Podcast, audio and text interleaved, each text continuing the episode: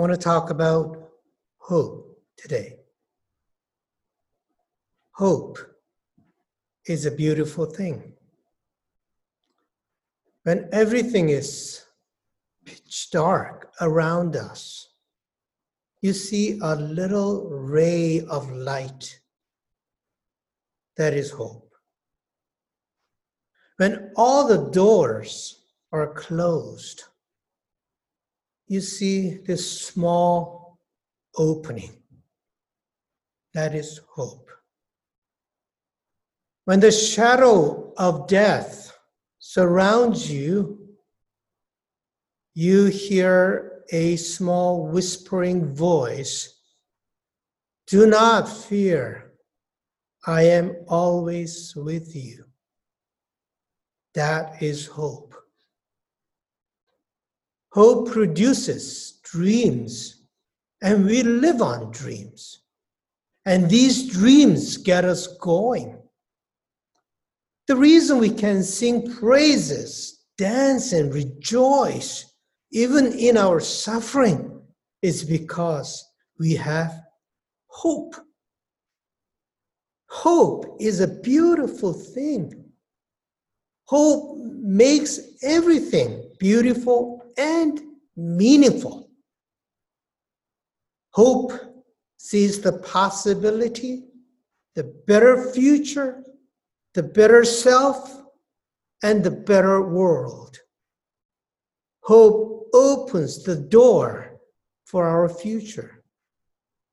Hope for tomorrow gives us strength to struggle for today. Our struggle for today becomes meaningful when we have hope for tomorrow. Even our suffering becomes meaningful when we have hope. We know the suffering will not end in suffering. Our suffering will prepare a good soil for the better future to bloom. We need to hear this message. Suffering is all around us. There is too much suffering in the world.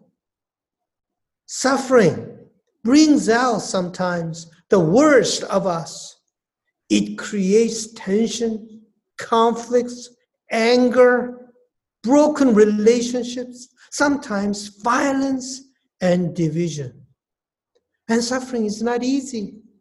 No one wants to go through it. No one welcomes it. But it always comes to us as an uninvited guest. We can never avoid suffering.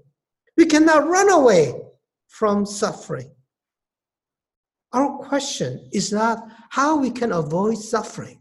Our question is whether we have a strength to deal with our suffering. Is suffering all bad? Does it make our life worse? Does it make us a worse person? Today, Saint Paul gives us a fresh perspective about the suffering. He said, we boast in our sufferings. Another translation says, we rejoice in our sufferings. He said, because suffering produces endurance, and endurance produces character, and character produces hope. He said, suffering produces hope. Suffering does not have to make us a worse person. Suffering can make us a better person. It produces hope within us. We start with suffering, but we end with hope. Suffering and hope are intimately connected together.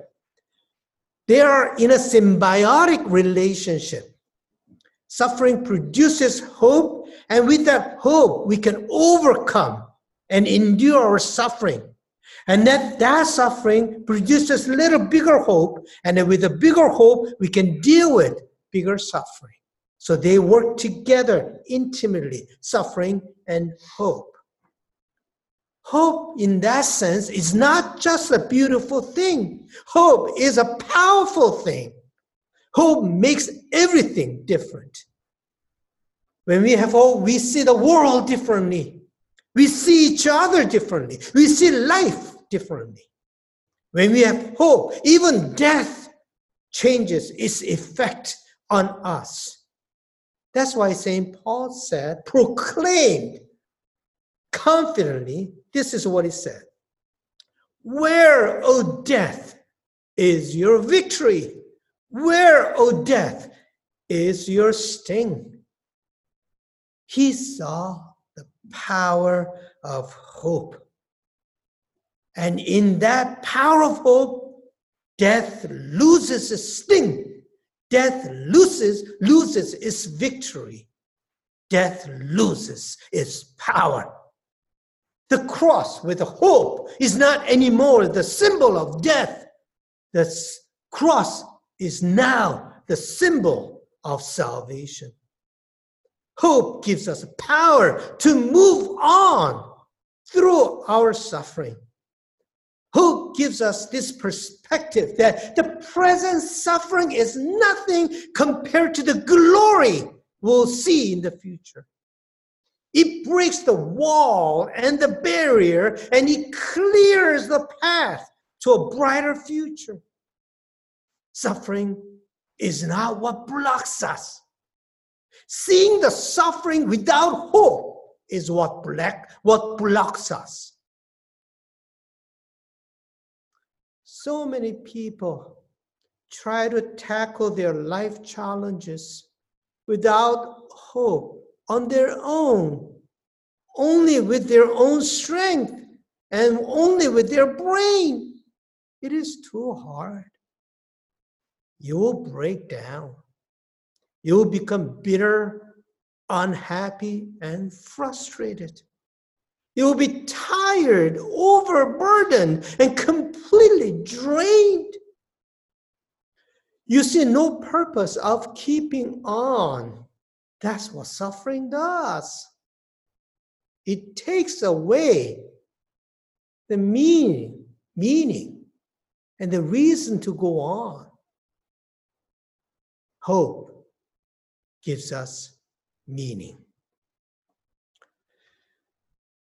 I enjoy Psalms of Devotion every week, and I thank them, uh, Joshua and Jonathan, for uh, putting up that reflection every week. This week, Joshua said, as I continued to read the passage over and over again, I was suddenly overcome with a feeling of hope. That's right. Hope is not what you make up. Hope is not what you acquire. Hope comes from God. Hope is a gift from God. As we meditate on Him and His Word over and over again, God fills our heart with hope. Even if you want to have it, you cannot have it. But God gives us hope because we need it.